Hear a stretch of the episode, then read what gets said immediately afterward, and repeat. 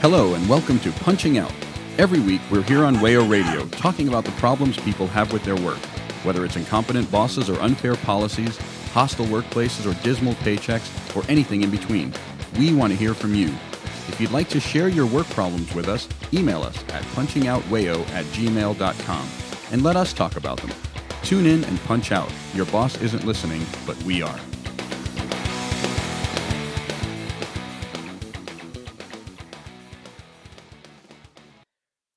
Welcome to Punching Out. I'm Noah, and this week I'm joined by Lou Hey guys. and senior legal correspondent Greg. Hello, everybody. Now, if you've been listening to the show for a while, you know that every so often we like to look in and uh, give you an update on what's the latest from nine of the most powerful people in America. The Supreme Court of the United States have, I think the verb really is graced us with their uh, with their infinite mercy and wisdom in a number of different ways over the past couple months. And uh, Greg, our, our resident legal eagle here on Punching Out, is uh, going to help us kind of make sense of what's going on with these. The very first thing that we like to talk about is actually kind of an update. You will remember that a while back we had Greg on. I think that's actually the last episode Greg was on to discuss some decisions that were coming before the Supreme Court on the subject of employment discrimination against LGBT people. Now, the Supreme Court took those cases and, as John Roberts is wont to do, put three cases that had some similarity uh, between them and, and put them together into one big docket before the court and rendered a decision on that. And I think justifiably, that decision has gotten a lot of the media coverage that we've had in uh, this past Supreme Court term. Greg, do you want to tell us a little bit about that? Okay, so Bostock is, as you said, an amalgamation of three cases. Bostock, which who was an, uh, a gay man, I believe, who worked in the an adoption agency or something in uh, Clayton County, Georgia. A case from New York, Zarda v. Altitude Express, um, who Mr. Zarda was uh, allegedly uh, fired for being gay. He has since passed away. And then Equal Opportunity Employment Commission v. Harris Funeral Homes, where the funeral where uh, Aimee Stephens was wrote to her funeral home employer saying that she was going to now be dressing as a woman uh, and undergoing gender reassignment surgery. She has since passed away, also unfortunately. But um, and they they fired her in retaliation for that. So two sexual identity cases and one uh, gender identity case. And a six three ruling by uh, Justice Gorsuch, the more well behaved of the Trump appointees. Friend of Um, the show, Neil Gorsuch. Yes, ruled in, in a kind of a, a textualist argument that um, when the Civil Rights Act says that you can't discriminate on the basis of sex, that uh, that includes uh, gender identity and sexual orientation. In that, a you would not fire a man for dating a woman, so you can't fire a woman for dating a woman. Uh, and similarly, you would not fire a woman for dressing in women's clothes, and so you cannot fire someone who was born biologically male or for dressing in women's clothes. That's a clumsy way to express it. I'm sorry, but uh, that's more or less the uh, the reasoning. I, I can tell you, having read some of the coverage of this decision from uh, people who consider themselves Neil Gorsuch's ideological allies, it, it hasn't won him a lot of friends, shall we say, on that political wing. He recently married an Episcopalian, so who knows what kind of treasons he might be getting up to. And I believe he also, can, well, I'm not sure if he recently married, but he recently converted to his wife's faith of Episcopalianism. I imagine that the Pope takes that as a personal betrayal uh, for for such a powerful judge to convert that way. Uh, there there are some finer points about Catholic Episcopalian relations in the United States that I could wax severely poetic on, but we're not going to go there. Yes. Um, okay.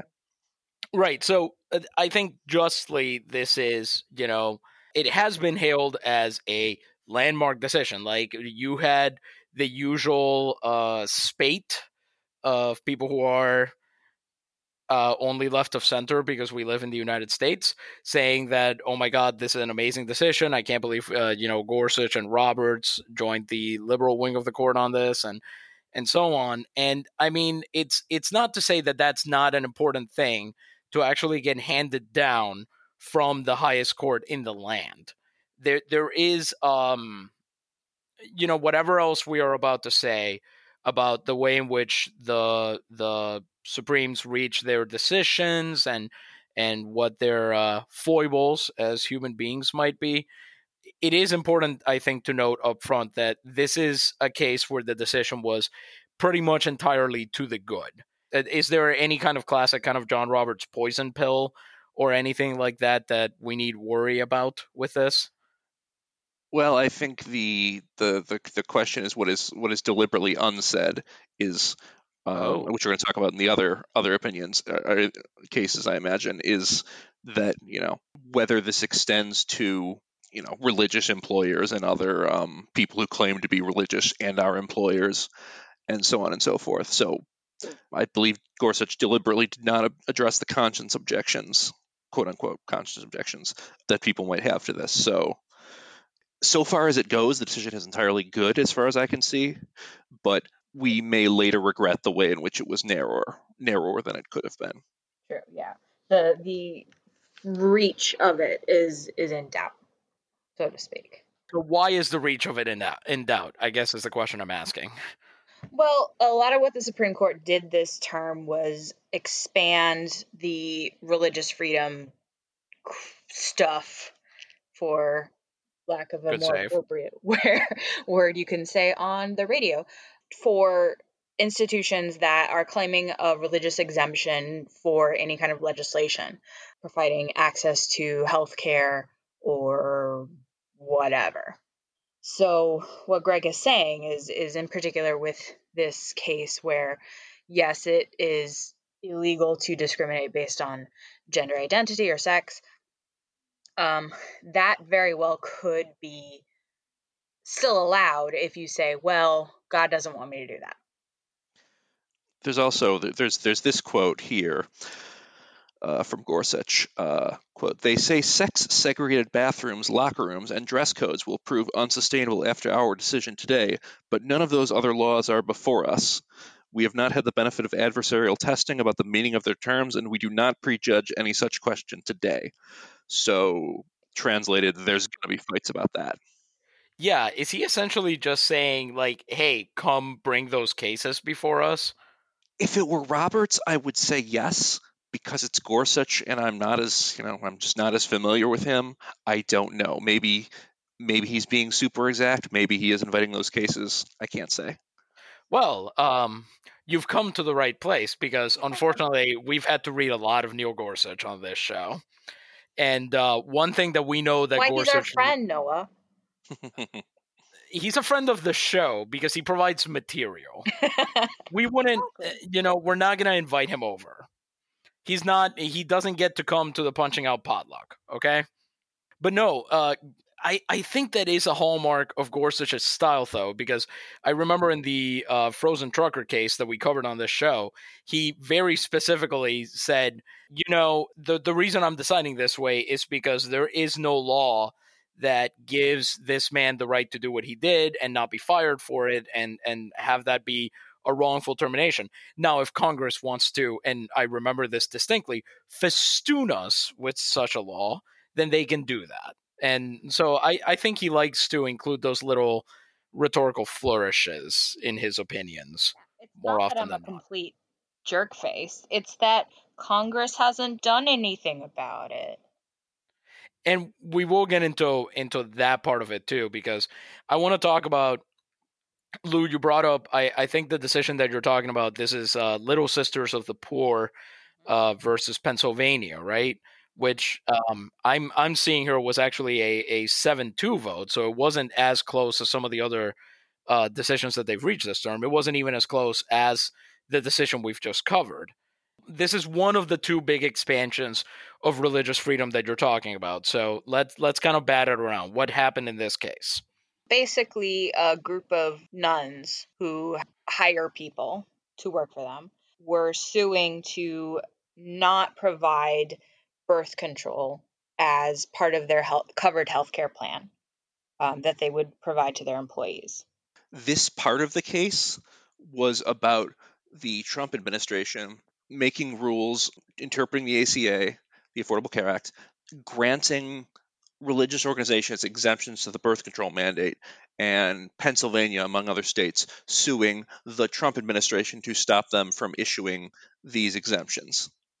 So the point is the exemptions stand. So re- the the court Supreme Court ruled that even if your state says no, you still have to provide it, you dum dums, you can still say no, I don't have to, because um, I don't want to, which is, I mean, it's very within what the court was doing. This this, and they have been doing for years. Is for every pro uh, LGBT ruling there is, there's also a ruling that expands religious freedoms, so to speak, or how it's been framed as expanding religious freedoms. So if you can cl- claim that you have an exemption from any kind of policy to do whatever because of your religion, you're basically just allowed to do that now. Slowly but surely, it's getting that way anyway. it, it is the this the the way a lot of commentators have been looking at it is is so there, there's there's two parts of the First Amendment that deal with religion. There's the part that says Congress won't make a law burdening the exercise, uh, exercise of religion, and it won't make a law establishing, or you know, uh, any kind of formal religion. And uh, so the freedom of religion and the freedom for religion, if you will, and they have been leaning a lot more heavily on the uh, the first half. It is important to note that this was about this was about these exemptions and not about the kind of core of the case itself because we uh, we don't judges don't actually judge things in America anymore. They only judge if things were done correctly, no matter how horrible the things were.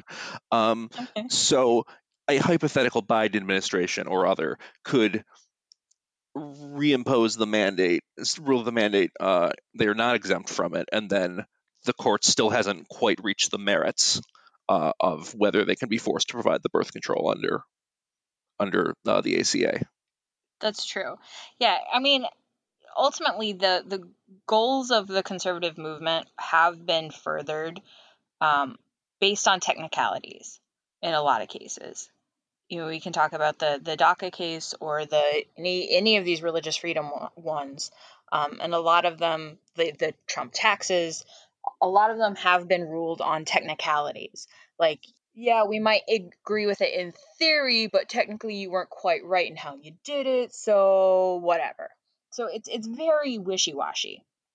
I mean, it has a pro and a con because on the one hand, you, liberals can say, well, we just have to do it better next time. Um, or conservatives can say we just have to do it better next time. There's no like ideological um, precedent set.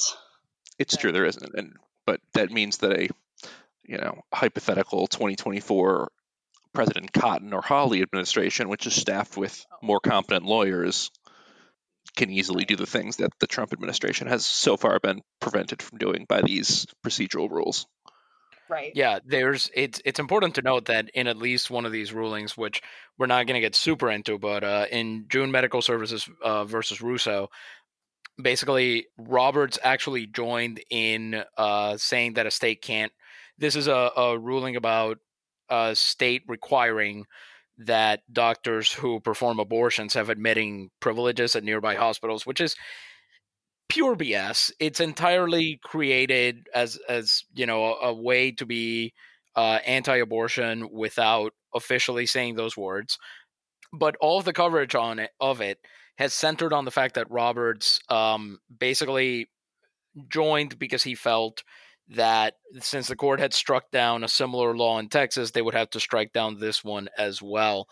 And it's it's essentially one, and I know we'll get more into this later anyway, but it's one of those uh, classic moves that he's done since he became Chief Justice, where his role has really been to kind of occasionally hand a sop to his liberal colleagues or join in a in a narrow uh, decision where he does agree with precedent, so that then when he does take a blowtorch to other pieces of it, um, he somehow doesn't seem as um, oh I don't know he he doesn't seem to be creating law. He still seems to be calling balls and strikes because I I do think Lou raises a point you know, every time that there's a liberal decision, the standard thing to say is that this decision is policy making. It's it's legislating from the bench or some such. And I think if you look at the the spate of decisions that we've gotten this year, I would actually say, and and this decision is near and dear to my heart for a number of reasons, but that the the Little Sisters of the Poor decision, and then this other one, the Our Lady of Guadalupe school versus Morrissey Berru, is one about employment discrimination in the sense of can somebody say, I don't have to obey federal anti discrimination laws because of my religion? And they certainly, and seven justices upheld that one. Only Ginsburg and Sotomayor dissented. And that that's a hell of a disappointment because I can tell you right now that if you have ever worked for a religious organization, they hold the fact even when even before this ruling, even when they were subject theoretically to federal anti-discrimination laws, even if they have better lawyers than you ever will, they salivate to tell you that your employment is entirely dependent on their mercy and goodwill.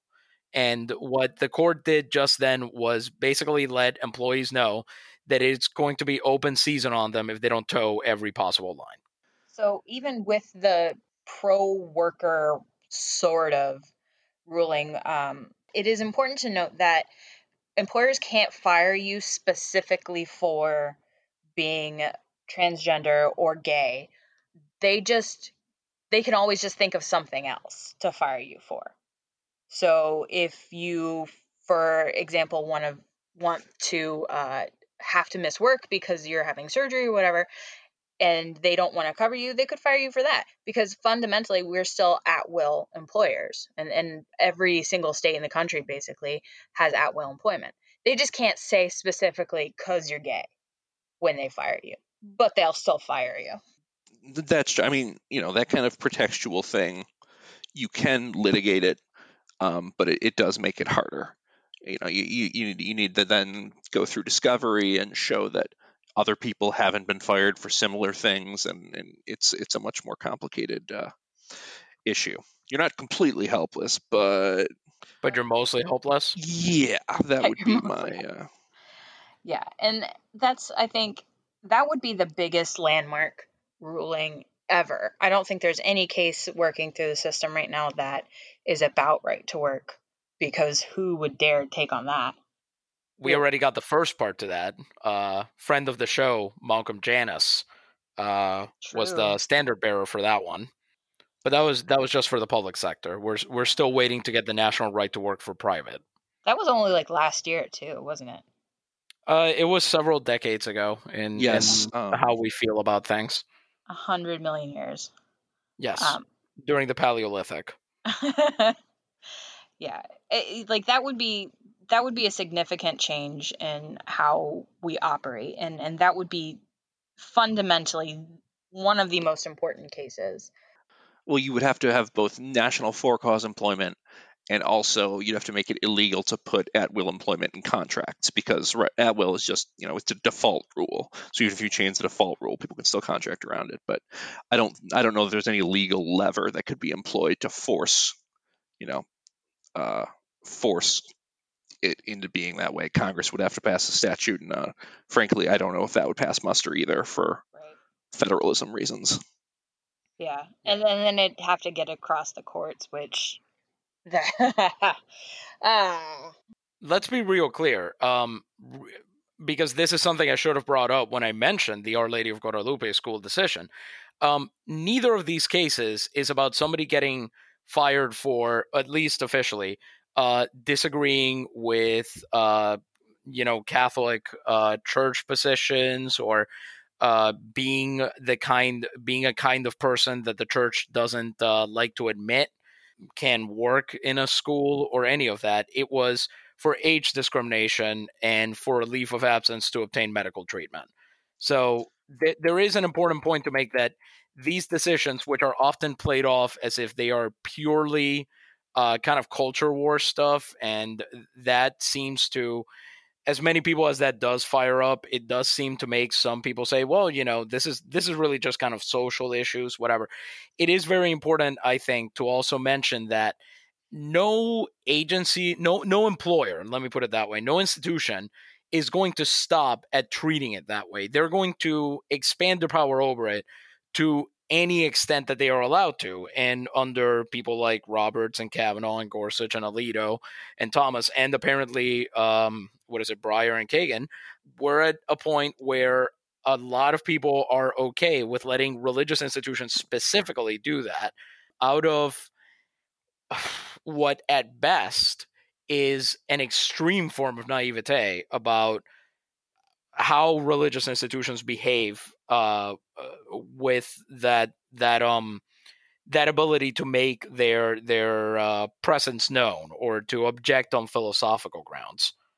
Well, I think to talk about Our Lady of Guadalupe, we have to go back a few years and talk about uh, Hosanna Tabor, Tabor. Mhm. which uh, was an earlier case, which the court recognized a, a doctrine that, that that many of the circuit courts have been using for years, uh, called the ministerial exception. And Hosanna Tabor was uh, the a Lutheran um, school, I believe, and the employee was fired for well, the employee left on disability, uh, came back, uh, her position had been filled, and she threatened to sue, and then was fired for uh, contradicting the deeply held and very famous Lutheran doctrine uh, that suing uh, uh, that suing people is wrong, and all dis- disagreements should be handled within the church community. Um, Uh, as we all know, Lutherans decline to use the United States courts uh, at any cost. Yes, Martin Luther is famously non-confrontational person. Um, Why he hammered yes. those things on the door, not on a person. Yes, there you only go. because he couldn't get uh, Johann Tetzel to stand still long enough. um, but so so they they announced a doctrine called the ministerial exception uh, to employment laws. Which anytime you hear exception to employment laws, you should uh, you should watch Run the someone other picking way. your pocket. Um, but which essentially is that the courts will not interfere in personnel decisions by anyone who can be classified as a quote unquote minister of religion at a religious organization. And that, you know, that's not just priests and pastors, that's also school teachers and anyone who has any affiliation with teaching religion. Because it's very important for churches, apparently, to have to be completely free to have uh, their own people to whoever they want in in positions. As Noah said, none of these none of these people were fired for insufficient for doctrinal impurity or anything. They were all fired for secular reasons, but apparently, you know, that is That's sufficient. yes, because they taught religion or were involved in or had to sign a pledge that they were leading the religious life or whatever. And Oh, so it's not a sufficient pledge. for the court. I'll tell you right now, that's in the contract. It, it's it, it, they will make you as part of your employment agreement. You are agreeing to to a certain degree whether you yourself practice the religion that that school uh, is affiliated with or not. Uh, you are supposed to represent its values because religious freedom, and this is a theme that I want to get into because we're we're running a little long and we'll have to break here but uh, a theme that I think we need to talk about when we come back a little bit is basically who John Roberts and especially John Roberts thinks is actually allowed to exercise any form of philosophical freedom. Uh, we've been talking a lot about the different specificities of each case, but when we come back, we're going to talk about sort of the broader implications for workers, because this is punching out, and uh, maybe how eventually we might find ourselves a way out of having the same nine people decide on everything. We'll be right back.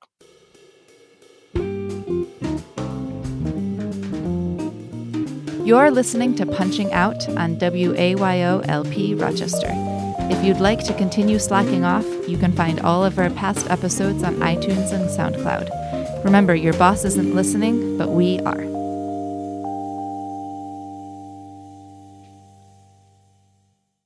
Welcome back to Punching Out. I'm Lou, joined today still by Greg Hi, everybody. and Noah. Hi, y'all. So in the last segment we talked about the various cases that were decided by the Supreme Court in this past session, and specifically the ones that are related to work. I think, Noah, on this one, you wanted to talk more about the implications of those on work more generally, correct?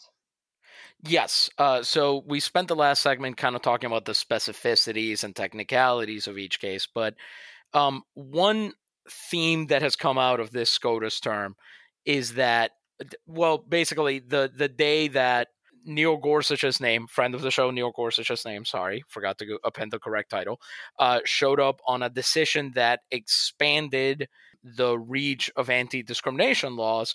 You had the entire social conservative movement, the the Federalist Society types and all that, uh, basically saying, well, that's it. We're all dead. We might as well jump off a cliff. And then because they're cowards, none of them actually did it.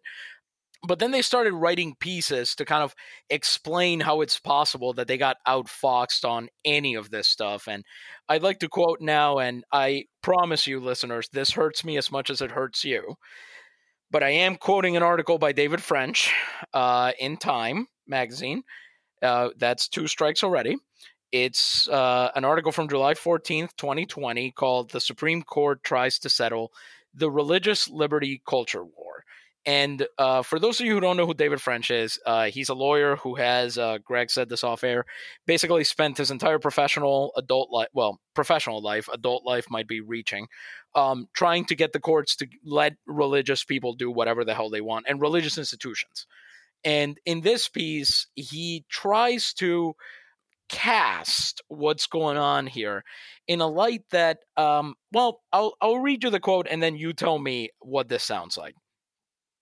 And he says Justice Roberts justices, pardon me, Roberts and Kagan have set the terms. It's not gay rights or religious liberty, it's gay rights and religious liberty. Religious institutions have more autonomy. The secular workplace is now more open to LGBTQ Americans. And ordinary Americans are left to wonder why Supreme Court justices seem to be the last true negotiators left in America's constitutional republic. And I don't know about you, but I started feeling the bile going up my throat about halfway down that paragraph. I like how LGBT Americans are not quote unquote ordinary Americans. They're they're different Americans that are over there. But but maybe we'll let them in if we're nice. Yes, uh, ordinary Americans are on one side, LGBTQ Americans on the other. Yeah, that that was that was a nice little bit of uh, verbal legerdement there. I think the thing that struck me is this attempt to cast what again, uh, you know, the moment that Neil Gorsuch said we're going to uh, expand the reach of federal anti-discrimination law, but we're only going to do it if you can't say that my religion prevents me from doing it. If you can say that, then you're still fine. You can do whatever the hell you want. Um, well, as we know in America, the um, it's very difficult to establish yourself as a church. Uh, the IRS will look at you real sharply, and the courts are very willing to get into whether your beliefs are genuine or just a tax dodge. And if any of that were true, this this might be a tenable position, but it's not. It will be very easy for bad actors to set themselves up as uh, independent churches and claim immunity to these these suits. And even if the courts do eventually see through them, it will be, you know, it'll cost a lot in legislation and trouble for the various people involved. Not everyone can afford to do that. Yeah, I mean, already, like, that's the case. There was that weird person in Florida who was selling bleach as a cure for autism is selling bleach as a cure for autism and covid and everything else. And he's out openly telling people it's okay because i have a church and the church says that this bleach here is our sacrament and that it makes it okay. Magic minerals or miracle minerals something like that. Yeah like all like all of this this is already true. I've you know i'm working now my my organization is open and people are asking so is there like a religious exemption for wearing masks? Uh and it's yeah so there is already a precedent in this country or it's understood that if you say i'm doing it because of religion you can do basically whatever you want. Which is very which is very interesting to me as somebody who grew up in an era where you know not i'm everything I'm about to say is a complete ginned up lie, but where the Bush administration kept telling us that that was the enemy that defined everything by their religious life. And I mean, this has been said by smarter and more articulate people than me, but basically, what we've found out ever since John Roberts uh, decided that or, or claimed that he was going to just be an umpire and then he uh, you know clearly forgot how much any right-thinking baseball fan hates umpires uh, went on to be the joe west of the supreme court ever since then what we found out is that really the problem was that they were wearing the wrong uh, the wrong badges you know and that it's perfectly okay for megachurch pastors or for some random uh, snake oil salesman to as long as they slap uh, Jesus on some portion of their wares, it'll be fine.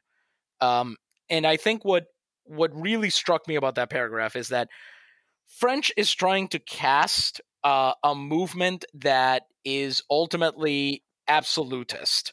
Um, the only reason people like French are willing to occasionally, ever, ever lose any of these discrimination cases is if in exchange they can get something like Our Lady of Guadalupe or like Little Sisters of the Poor that hobbles uh, secular employers but frees religious ones, thereby just encouraging everybody to do exactly what Greg is talking about and just become a church. That's ultimately what they're looking for. And he's casting this as a negotiation process, which isn't what it is. And it has never been for people like him.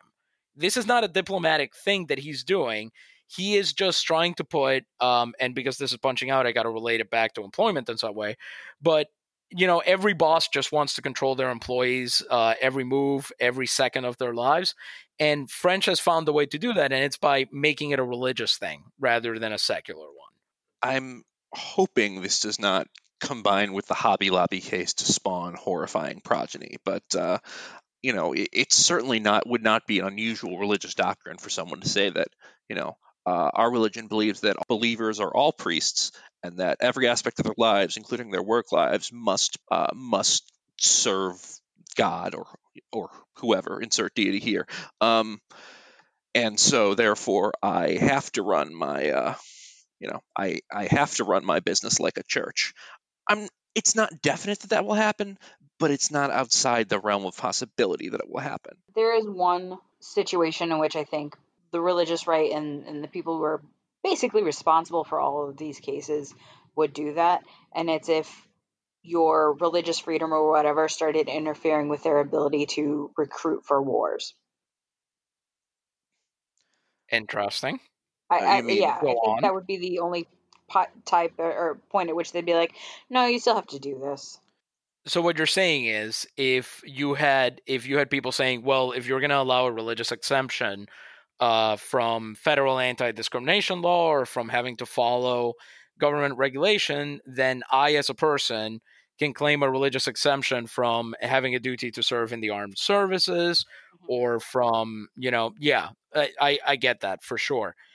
My thought is this this is where I think the, the forest is getting missed for the trees. I'm going to make a very, I'm, I'm going to make a statement that is superficially very controversial the conservative wing of the Supreme Court doesn't give a damn about religious freedom for people. What they give a damn about religious freedom for is for institutions. They because they don't care if you personally believe, for example, again coming from the Catholic side of things, uh, you know, if you personally believe that uh, as Catholic social teaching preaches that, you know, dignity of the worker means that you should be allowed to join a union but your Catholic organization that you work for disagrees, people like John Roberts and Neil and friend of the show Neil Gorsuch and so on are not going to side with you against your employer.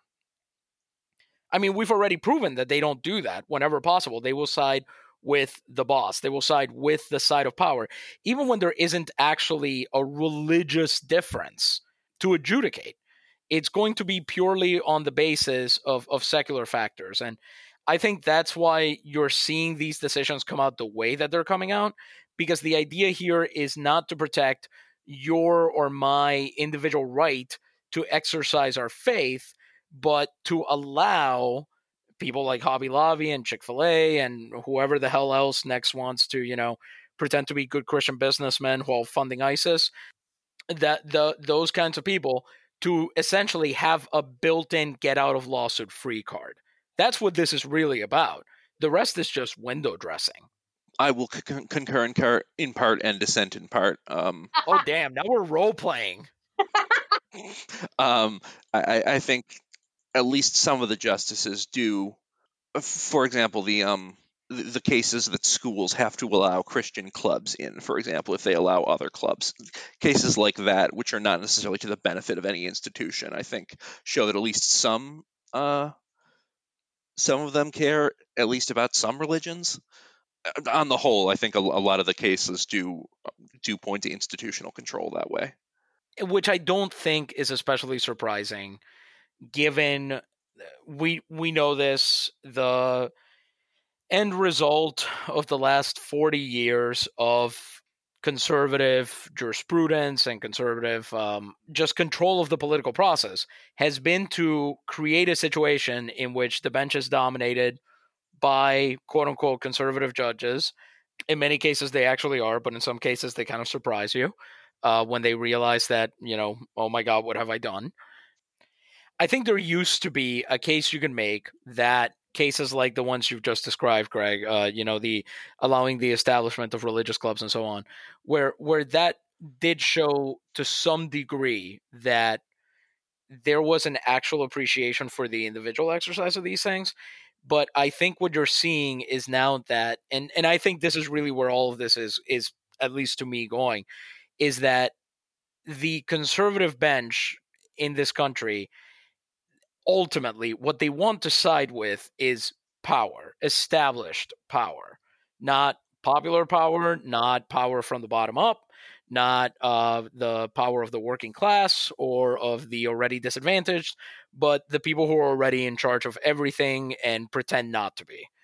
And that seems to be really where they're headed with these things. Because on the one hand, they'll say, yes, if you work for a secular, uh, if if you work for a secular employer, rightly, they can't discriminate. But if you work for uh, any kind of religious organization, we're going to give them the broadest possible uh, discretion in choosing whether you get to continue working from them for them pardon me and that's that i think is the thing that sticks in my craw more than anything else and i realize that this is a very um, to some people this might seem like a very narrow thing to be bothered about but i think it tells you what direction that wing of the court is going to want to head in any chance they get. And it's always going more than anything else if you take away people's ability to defend themselves as people if if you're going to require people to work for a living in this country and then you are going to strip them of any available defenses against the people who have the power to hire the better employment lawyers then it doesn't matter what what concessions you make to anti-discrimination in the secular world um, you're still going to create little holes where the powerful who have the time and the money are going to be able to exploit them. I suppose I can't disagree with that. I'm, I'm, I'm I, I wish I could. Um, but yes, that's conservatism is inherently about hierarchy and power, and people who own and run businesses are more powerful than the rest of us. And I would say generally conservatives think they should stay that way anybody anybody who take power back from them, that's upsetting the natural order of things. Yeah, like every single institution in this country is either trying to actively roll back any progress that's been made in the past 50, 60, 70 years or convinced that the way things are right now are fine. They're just okay. Um, we just don't want it to get any anywhere. And both are wrong. Um, the Supreme Court, time and time again, has shown, and, and every time that liberals, especially, try to put faith in, ironically, uh, in the Supreme Court in in protecting individual freedoms, like they might win some cases, but they're going to lose some, and they need to remember and recognize that this sort of legislating from the bench kind of thing isn't going to protect you all the time. And this is not an institution that is out to protect human rights in any way, shape, or form. It's just that occasionally human rights in, are the same thing as corporate rights or something that some people believe that some stupid dead old white men 200 years ago thought might be the case. I guess the problem is, and, and, French also alludes to this, is that there's nobody else who can do it, essentially. Um, well, we're screwed. Well, because Congress has been massively dysfunctional for the past, well, for a long time, but um, in particular since 2006 or 8. And the executive branch uh, seems destined to spend every four to eight years undoing what the previous administration did over four to eight years. So I'm not sure where, you know, I'm not sure where we would turn instead of the Supreme Court, I guess. Yeah. That that's the real danger because then what you end up with is uh again to to go back to this it's not that it's not that the Bostock decision is bad but the cele- the impulse to celebrate Roberts and Gorsuch for joining with the liberal wing of the court obscures the fact that Roberts is not becoming any more liberal. It's more that the cases that are coming before the court allow him to play the median position more than you know his eh, the previous caseload would, and uh, Gorsuch is going to take all of that goodwill, and I think already has, in fact, uh, pretty much um, urinated all over it within the same term. But there is this desire to uphold the idea of an apolitical or or uh, of a judicial branch that is somehow less concerned with the affairs of mortals. And you know, we we have learned for sure that the Warren Court was actually the aberration and not the zenith of the court. Uh, that we it was typically held up as being when I was a kid, and and they talked about you know the the decisions that were handed down there. But the thing is, a lot of those justices understood that the decisions they were making affected the lives of actual human beings, and now what we seem to have. And I think this is somewhat ideologically independent, but I, I do think most of the justices seem to regard their judicial decisions as somewhat separate from any real world consequences, that they're all legal technicalities. And I think that's where you're getting Gorsuch's resentment of Congress for not legislating. I think that's where you're getting uh, Roberts often uh, mashing cases that are actually unrelated so that he can make a pithy statement about how uh, about their interconnectedness or whatever. And it's just, um, I think Greg, you you make a very good point that it's when you've got an executive branch that is mostly uh, focused on looking backwards, even when they say they're not going to, and when you have a legislative branch that can't get anything done because no matter how many uh, legislators of your preferred political stripe uh, you elect, it only ever seems to lurch in one direction, um, and that direction is power. Then the judicial branch does become the the natural safety valve and that seems to be a pretty dangerous one to have, um, given that it given that it is political to the extent that we've seen over the the past few decades. I think I, think there's a lot of factors going into into Roberts, um, quote unquote leftist term or centrist or whatever you want to call it. Um, I mean, I think conservatives are are um, you know bringing cases to the court now, thinking it's a friendly court, so more extreme cases are making it to the court than would otherwise than would with a with a moderate or liberal court. Um, and so some of those are too conservative even for Roberts' uh, liking. Um, there's the frankly amateurish way. A lot of these are, you know, done the, the you know the Trump Justice Department and um, you, you, talked about the uh, the abortion case that was just in earlier law the Supreme Court had had struck down, but with Louisiana crossed out and uh, Texas written on it, or vice versa. So, and I think I think probably his you know sense of regularity is somewhat offended by that. And frankly, I do think that you know John Roberts does not want want Biden or or any Democratic Senate candidate campaigning on you know on packing the courts or expanding the courts or any of the things that uh, people might do. And I think there would have been a lot of outrage um, you know, there there could have been a lot of outrage in this summer where there's already a lot of outrage if some of these cases had come out the other way.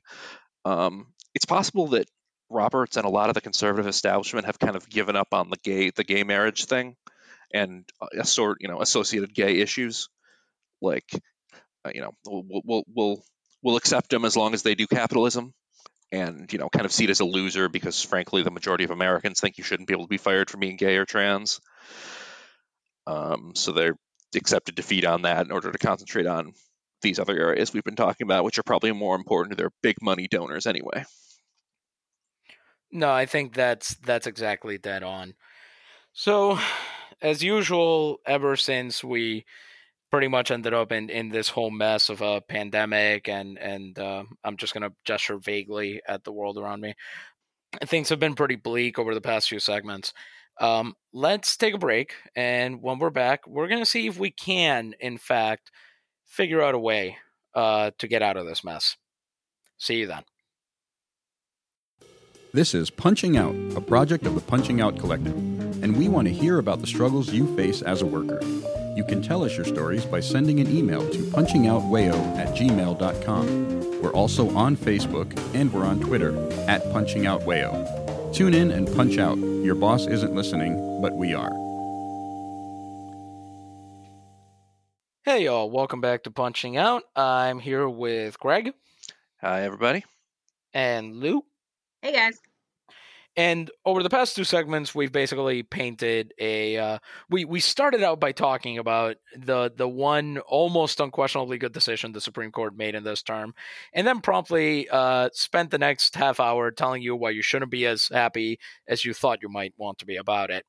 Um, but good news, it's the third segment, and we're going to try to be a little bit more positive.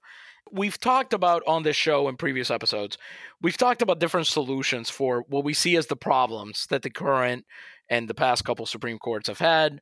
You know, packing the court or uh, changing how the nomination process works to return a little bit of uh, a, a, little bit uh, of of control over it and sanity.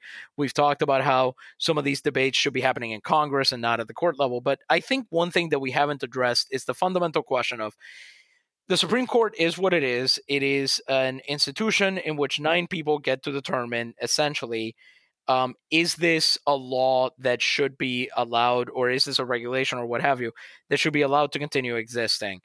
And I guess we have to at some point ask the question if this is punching out is this something, can we ever expect a Supreme Court that is given its severe minoritarian impulse and, and given the way that it seems to side with power uh, just a, a preponderance of the time, is there a way to get a Supreme Court that is not fundamentally antithetical to workers, to the working class? And I open up for the uh, for the table. Uh, I'm to say yes, no, and no. Um, so uh, there's you know there's no pro- any hypothetical Democratic president could you know appoint people who have been union lawyers or or employment lawyers, you know, anytime they wanted to. That's there's no obstacle to that. Um, the but the two problems are first off that uh, you know the Supreme Court justices all come from elite institutions, which tends to mean that they you know are, are not rubbing elbows with the common workers and haven't done so in many years, if ever. Sotomayor is kind of the exception um, or at least tr- holds herself out to be and tries to be, which is something. Um, but much like there aren't the any goat, criminal, by the way. I I do like Sotomayor. I feel like she is what people think Ruth Bader Ginsburg is. But the problem, I guess, in traditional Anglo-American common law is that employment and and other contracts like um like for example uh, rent contracts are seen as being negotiations between two parties that have equal power and that's just, if it was ever the case, which I don't know that it was, it certainly isn't now. The employee does not have, you know, free choice to negotiate uh, their contract. They don't have, most people don't have a, a large amount of offers to pick from. You show up, they hand you your shirt and your mop, and they tell you what the terms are, and you either take it or you continue to not have a job. I can I can hear the uh, one libertarian who somehow made it through the past two segments seething. I mean, that's a, a lot of a lot of laws and a lot of court decisions just are are written that way. You know, it's if uh, if if they don't like it, they can go work somewhere else, and if there's no um, you know, and if there's nowhere that has that this is very big in the in the arbitration context for example. You know they're like well if it's in the contract and they signed it so they're subject to arbitration. If they don't like it they should go work somewhere that doesn't have that contract. And if they if there's nowhere that does that then they should just start their own business by god. There's just this this really bizarre like they i don't know what planet they're living on where they think that um, like if you try to disagree with the terms of agreement with facebook or twitter or whatever like you will have no choice but to agree to that if you want to use those services. But those services are also so dominant that there are no alternatives to it. Employment works exactly the same way in so many cases. You need a job in order to live and there's like a handful of jobs that'll actually hire you because of x y or z um, those are the conditions that that exist for the everyday worker and the idea that you have a choice in the matter is baloney yeah the analogy i would make is um, in the, the criminal law context, people say things like, "Oh, well, you agreed to the search. You had every right to tell that police officer that you didn't agree to the search."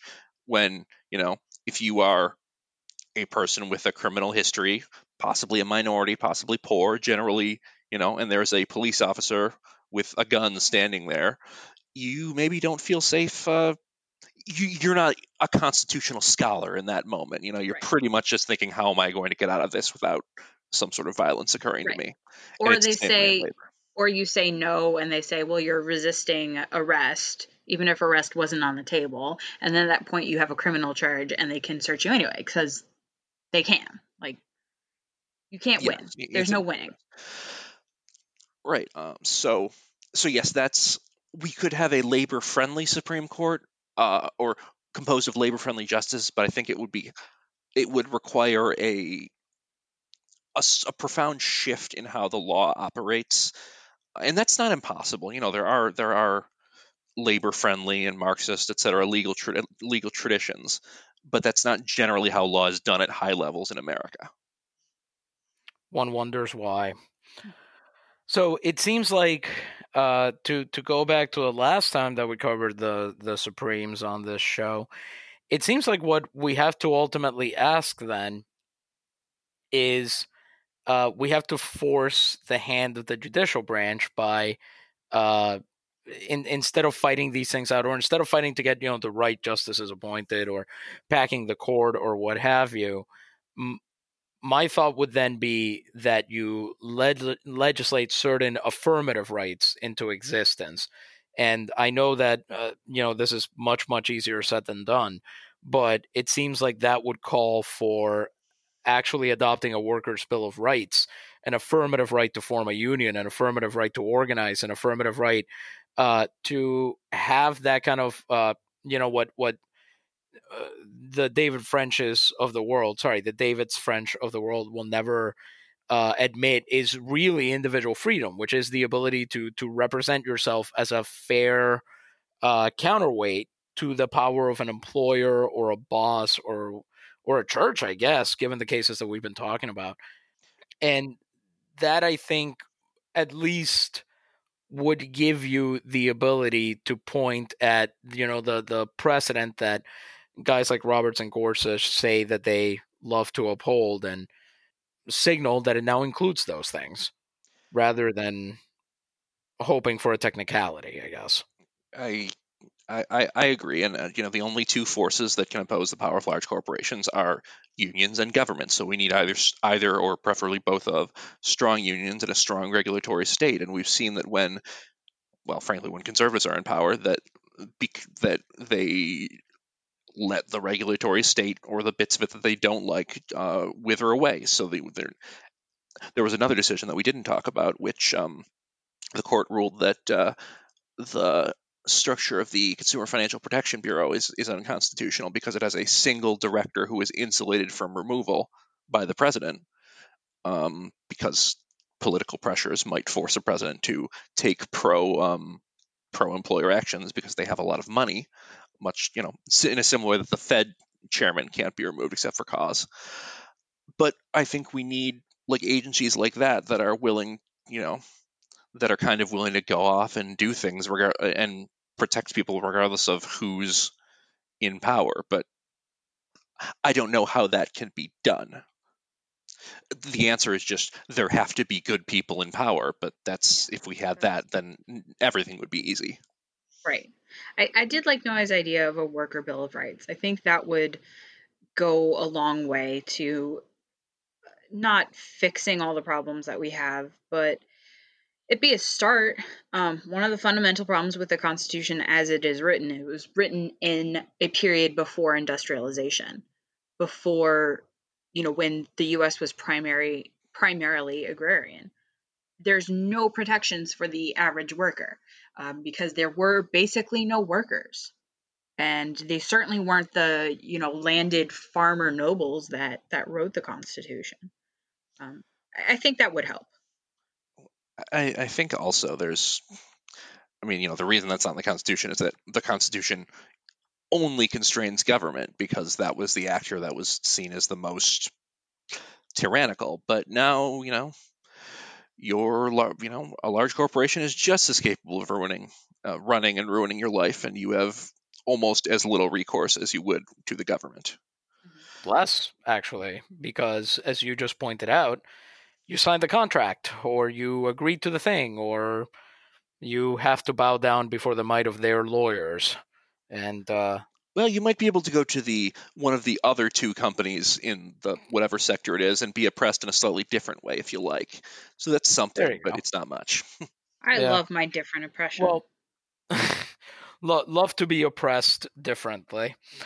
Not not better or worse, just different. Different. Well, before we uh, resist the temptation to uh, make things bleak again, I I think what we'll do is we'll say, you know, that that's what we're looking at. We're looking at if you want a solution, if you want something that comes out of the Supreme Court, if you want a judicial branch that's actually responsive to the concerns of working people in this country, I mean, yes, you are going to need um, labor friendly people in power, and you are going to need a, a change in how our regulatory or legal state looks at the inherent power imbalance between those of us who have to sell our labor and those of us who have capital.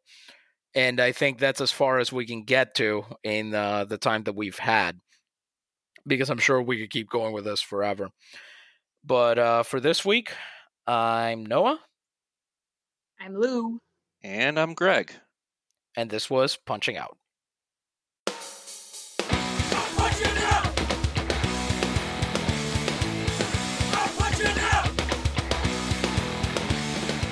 You've been listening to Punching Out. You can find us on Facebook and on Twitter at Punching Out Wayo. Email us your work stories, complaints, and struggles to punchingoutwayo at gmail.com. Punching Out is a project of the Punching Out Collective. Our producer is Ryan Brister. Music for Punching Out is provided by Ariel Cruz. Tune in next week for more Punching Out, and remember, your boss isn't listening, but we are.